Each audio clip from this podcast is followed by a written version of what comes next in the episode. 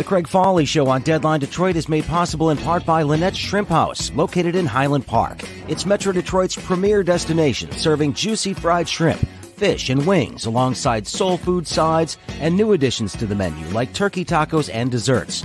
Located at 13548 Woodward in Highland Park, just north of the Davison, Lynette's is open for takeaway, noon to 8 Tuesday and Thursday, noon to 10 p.m. Friday and Saturday, and noon to 5 p.m. on Sunday. Call now, get some Lynette's.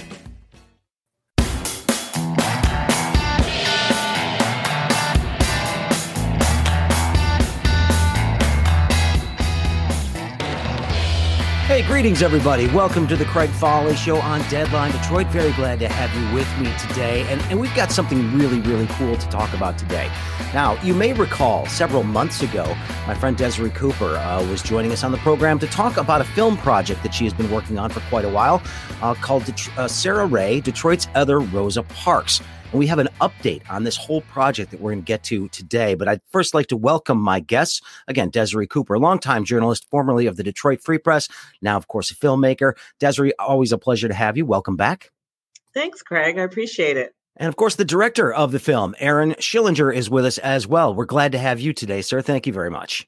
Pleasure to be here. Thank you. Well, I think it's important before we get to the big news about cementing this woman's legacy and making sure it is preserved in Detroit. We should do a little backstory on Sarah Ray, because she was a much more important figure, not just in Detroit history, but in civil rights history in the United States. If it wasn't for Sarah Ray, it's entirely possible that schools could still be, non-integrated in this country. I hate to put it that starkly, because I'd hate to think that we would still be in that sort of world here, but this case really did open it up, Desiree. Yeah, well, way back in 1945, Sarah Ray was only 24 years old. She was a secretarial school graduate, and she went with her graduating class to ride the Boblo boat. What better way to celebrate your graduation? She was the only African-American with the group, and they ended up kicking her off the boat because at the time they had that policy of segregation. She was not happy, went right to the NAACP, filed a lawsuit that went all the way up to the U.S. Supreme Court. Thurgood Marshall was on the case, arguing the amicus, and she won. She won all the way up and won the right to ride the Boblo boat, and they had to integrate after that. So drawing that line, Craig, that you're making between that and desegregating schools, is that this was all part of the NAACP's strategy of testing how these cases were going to work once they got to actually trying to strike down separate but equal in the United States. So she was a stepping stone to a seminal case, Brown versus Board.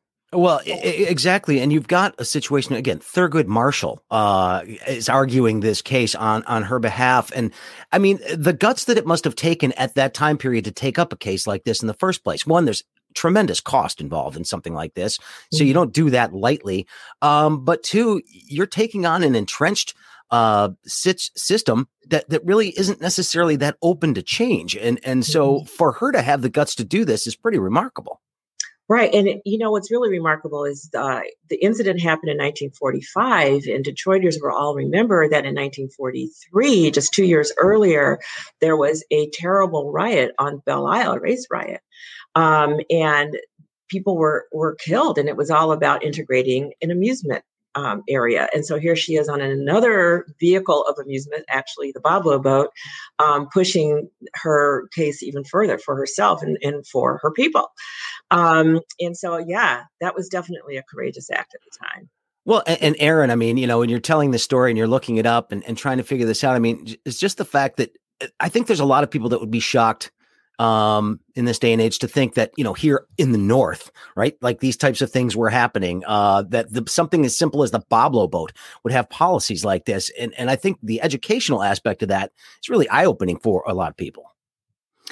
Yeah, that's a myth that we kind of uncovered in our research. Is people think, once they got out of the South, that African-Americans kind of escaped that Jim Crow segregation. But, Sarah was so angry and humiliated that day on the Boblo boat because she had worked so hard to get away from that. And so I think that's kind of an underreported aspect of segregation, is that it wasn't just in the South.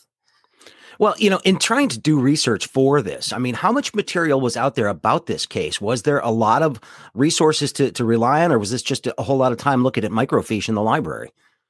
Well, we are still researching the case and its implications. It's kind of cool. If you Google Boblo Excursion Company versus the state of Michigan, you can find the transcript of the case out there. But the case is, I mean, that transcript is just, it doesn't really tell the story of who was Sarah Elizabeth Ray. Like, what was her personality like? What did she do after she integrated Boblo Island? Because she was only 24 years old. So we're still digging around in the Library of Congress to find out, okay, what other court cases cited Boblo Excursion Company versus the state of Michigan? What did the NAACP do with that landmark win?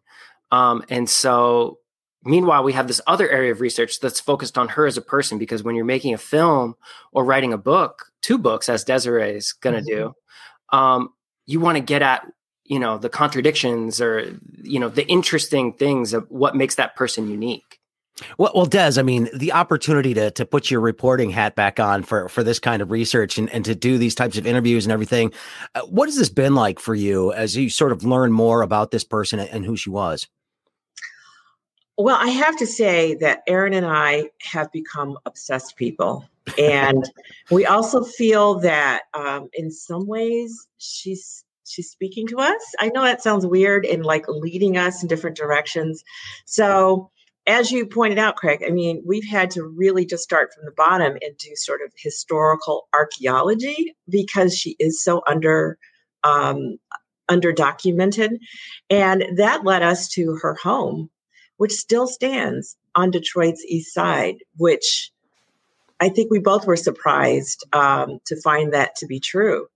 And this was last year. And then we realized that many of her belongings were still like laying on the floor. She died in 2006 at the age of 88, pretty much in poverty and anonymous. And that house is still there. And it's like her belongings are just strewn all over the place. And so we feel like that is something that tells a story as well. Well, we'll talk about the house in just a minute because there is a big announcement there. But I want to get back to something you just mentioned. You said, you know, she died in poverty, even though, I mean, she lived a pretty amazing life. You know, the work that she actually did after this case, and she, of course, married an activist as well. Talk a bit about what you've been able to learn about her professional life after this case. Yeah, we always say there's kind of like two Sarahs. There's the one that was on the boat and took a case to the Supreme Court and changed the world, right? And then there's the Sarah that changed her neighborhood. Later, she did get married to an activist, and together they established the Action House in an East Side neighborhood and bought the house next door to live there. And that was one of the first wave of community-based organizations that are just so prolific around Detroit right now. This is right after the rebellion, 1968. They start this nonprofit, and they're trying to work toward racial harmony, stabilizing the neighborhood, and also just kind of giving cultural enrichment and opportunity to the young people and the families that are there. I mean, they gave Thanksgiving turkeys and, you know, lunches every day, after-school programs, et cetera. And yet, despite all of those people that she must have touched, the neighborhood ended up going the way of so many Detroit neighborhoods with the loss of resources, the loss of people. People moved out, and that house is just sitting there by itself. I want to talk about that for just a second, because this is, you know, there are a number of houses like this in Detroit where somebody important lived. I think of the Ossian Sweet House, which is still standing at Garfield and Charlevoix there, but that's needed some intervention to keep from declining further. Getting these places saved so that people can learn about these people going forward is a huge endeavor. It's not that easy to do, but you have just gotten some really, really good news on this front. And I want you guys to talk a bit about what this is going to mean for the preservation of this home. The National Register of Historic Places actually included this on a pretty important list. Right. So the National Trust for Historic Preservation has announced that Sarah's house on Woodlawn on the east side of Detroit is one of the 11 most endangered historic places in the United States. And so they have recognized the historic relevance of the house, the journey that Sarah walked, and they are calling attention to the fact that it's here, but barely, and we've got to do something to try to preserve that legacy. Well, I mean, that's going to get the attention of city officials, obviously. And I'm wondering if there has been any sort of outreach there and what the response has been. Well, one thing early on is when we first found out that her house still was standing last year, we reached out to the Detroit Land Bank and they responded right away and took it off the demolition list. So that, you know, we were able to take a breath of air and be like, okay, you know, this house is going to be here for a little bit. And since then, things have just been tied up with some legal red tape. So we haven't been able to extract the materials that Des was talking about that are still in the house. I mean, we got a right of access, so we were able to take some photographs, and we can talk about that later inside the house. But when you look at pictures inside, you see that there's pictures, letters, books, you know, Sarah's handwriting is on all of this stuff. And we are very eager to get it out of the house because the roof, you know, the roof is open, so it's exposed to the elements and they're just kind of sitting in soggy piles in there. So we do want somebody to help us save the house. But even before that, we'd like somebody to clear the red tape and let us go in there or bring somebody else to extract these materials. Well, as far as it goes in terms of helping tell the story, there's got to be hundreds of different leads in there you could follow. People that maybe knew her, people that could tell you a little bit about what she was about and her personality. How important is it to you guys in telling a complete story to get access to this? Yeah, I mean, you're right. It just helps us paint an entire picture. We know that she kept, journals, telephone books, you know, and so there are names of people. And then there's stuff. She was very creative. So she wrote poetry. She sang. She was a professional dancer. And so we're hoping to have some glimpses of all that, too, if we can get access to all those materials. We're not preservationists. You know, Aaron's a filmmaker. I'm a writer. And so we're not the people who are going to go in, you know, brick by brick and save this house. But we are the people who will advocate tooth and nail for that to happen and do whatever we can to make sure that legacy gets saved. The house, to the extent that it can be, gets saved. The contents be archived, extracted and archived. And we want this to be available to the public, to the neighborhood itself, so that people can find out more about the woman that sort of went before them. Well, and you guys have been working on this for a while now. This is not necessarily a new project for you, but it's obviously going to take a little while for it to come to full fruition. And of course, if you're working on books and a longer version of the film and everything else, there's still a lot to learn about Sarah Ray. And do you get a sense that when she was with us, that she was aware of the impact that she had? That is, yes. The answer is yes. But what's interesting is that she almost had a bifurcated life. The Sarah that was on the Boblo boat Columbia decided that enough was enough. She was done with that. And she was rolling up her sleeves and she was getting involved with her neighborhood. So when she married Raphael Haskell, who is a Jewish labor activist, and she changed her name to Liz Haskell. So people watching this may say, I never heard of Sarah Ray, which makes sense. You know, that was in the 1940s when that happened. But the Action House was still actioning, you know, up until like the 80s, right, Aaron? I think it was like the early 80s. Mm-hmm. And so there are people walking around who may not have known Sarah Ray, but did know Liz Haskell and has no idea that they were the same person. Well, does that make your job a little bit more difficult? On top of that, she spelled her name Lizz. So if you're Googling Liz, Liz, you're still not going to find her, right? So we've had a really hard time sort of connecting the dots. I think we've got them connected now. and that should make the job a little easier. Researching has been hard because of the pandemic, and the archives have been closed and you can't get in there, and all that's starting to open up a little bit now too. So hopefully we'll get some momentum, and some momentum around the house itself, especially with this announcement. Well, you know, and again, this seems to open up a whole lot of new avenues for you, Aaron, is in terms of envisioning what this film could be, getting access to the house, getting access to all those materials, the poetry, everything else. I can imagine that you now are like sitting there thinking, okay, we've got a short film, but now it's going to be something a lot more significant, and there's going to be a lot more time spent in the editing suite. That's true. We've already been gathering oral histories of people on the East Side who knew Liz Haskell, and collecting interviews slowly but surely. And we're hoping that this announcement is going to bring out more people from the neighborhood. They might have, you know, moved to different states. And we're hoping to have, you know, a sort of reunion of the people who went to Action House. They're all, you know, in their 50s and older, you know, 40s, 50s, 60s. But, you know, we've talked to some of these people, and you know, one gentleman said that Liz Haskell saved his life, and Action House saved his life, because he didn't have anywhere else to go. And he would go there every day after school. And she was always there. She was listening to him, you know, helping him engage creatively with activities, or he could talk about his problems. So it's those stories like that that really give us goosebumps. So we're still trying to figure out what, you know, are we going to do more stop motion in this film? Are we going to cast an actress to play Liz Haskell or Sarah Elizabeth Ray? We haven't yet written the script because we have to do all this research up front, talking to all these people that knew her and scanning and archiving all the stuff that's in the house once we're able to actually get it out.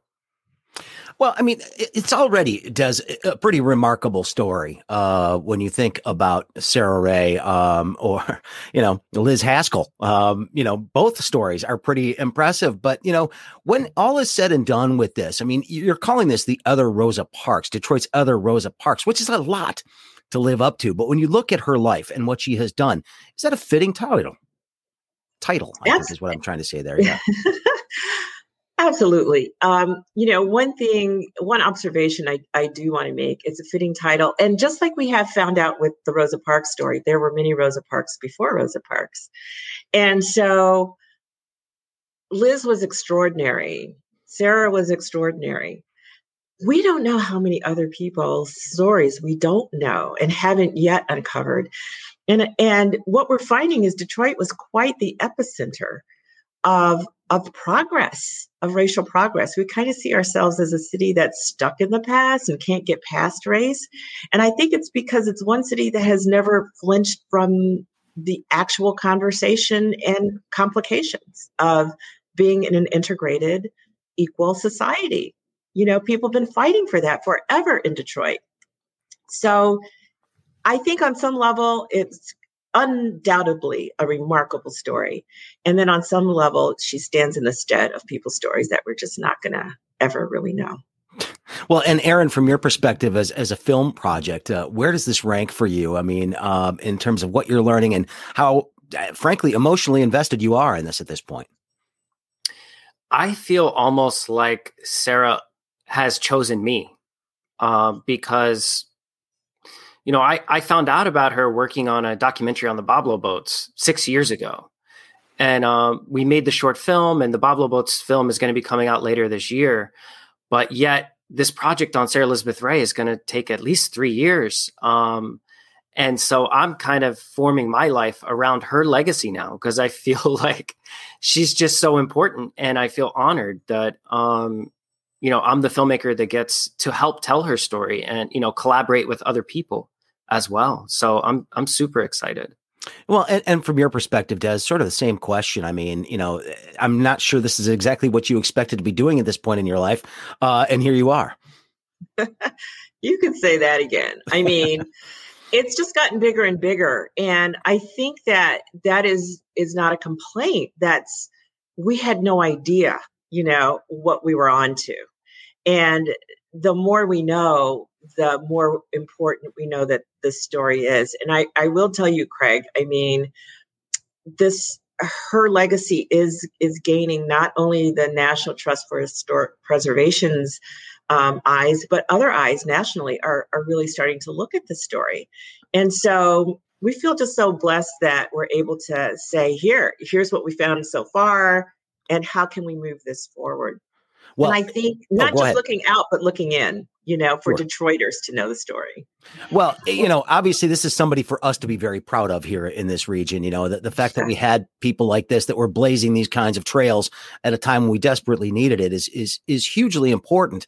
And there are a lot of people that want these stories to get out there. So I'm going to give you a really, really, this is as slow a pitch softball as I can throw you. What can people do to help? Well, they can go, maybe the easiest thing is to go to our website, which is saraheray.com. Actually, small correction, saraherayproject.com. Project.com. Thank you, Aaron. It's brand new. We just changed the name. saraherayproject.com. So if you go there, you're going to find a link to the National Trust for Historic Preservation's website where you can sign a petition and try to help us to get the attention of those who are preservation minded and those who are within the ranks of government who are trying their best, but maybe we can move this up higher on their list of things to sort of get unlocked so we can get a hold of this story. And also, if you go to saraherayproject.com, you can find ways to help us get the film done, get the book written, get the research completed. We're just trying to raise money and write grants to make sure that all this happens and so that we can enlist many, many people in this effort. And if you know Liz, if you knew Liz, if you have photos, if you want to share photos of the Boblo boat with us or any encounters, the Action House, would we love to talk to you and to get that. So you can do all that at saraherayproject.com. And I do believe that the former website for the film, otherrosaparks.com, will lead you right there right now. Yes. So both of those addresses work, because for those watching the video version of this, that's the website that is behind Aaron right there. Mm-hmm. So that one will get you there as well. Well, I'll tell you what, I really appreciate the update because this is a project that I have a lot of faith in. I think it's going to be great when you guys are finished. And I think that the research itself is going to be incredibly rewarding for everybody involved here. And so keep us up to date on where you stand with this. Because we would like to, definitely when it's done, we want to see it. I know that much. But in the meantime, everybody, the National Trust for Historic Preservation, that's a big deal. So congratulations on that. That's at least going to keep the house up for a little while. And I'll see if I can't make a couple of phone calls and figure out what we can do to get you back into that house to get some of those materials out of there. That would be helpful for everybody, I think. Oh, that'd be awesome. All right. Well, Desiree Cooper, we always appreciate it. We will talk to you again soon. Thank you very much. And Aaron Schillinger, thank you for being with us as well. It was a pleasure. Thank you. All right. And thanks, everybody. This is The Craig Folly Show on Deadline Detroit. Thanks, everybody, for listening to The Craig Folly Show on Deadline Detroit. I really do appreciate all of your support. Don't forget, if you like this podcast, it's important that you share it, that you rate this podcast, and that, of course, you subscribe to this podcast. It all helps, and the more sponsors we get, the more interviews we can do, the more shows I can put together, and I certainly do want to make sure that you are enjoying what you're listening to. So, if you have suggestions, you can reach out to me. thecraigfollyshow@gmail.com. Again, that's thecraigfollyshow@gmail.com. You can get through to me that way. It's very, very easy to do. And you can find me on LinkedIn, on Twitter, on Facebook, on Instagram, on Snapchat, just about anywhere. In the meantime, I'd love to hear from you. Thanks for listening. Have a great day. The Craig Folly Show is made possible in part by Deadline Detroit. Deadline Detroit has some of the best journalists in the city. We're asking you to support independent local journalism by joining our $3 a month membership. By joining, you become eligible to win prizes, including tickets for sporting events and gift cards to some of Detroit's best restaurants.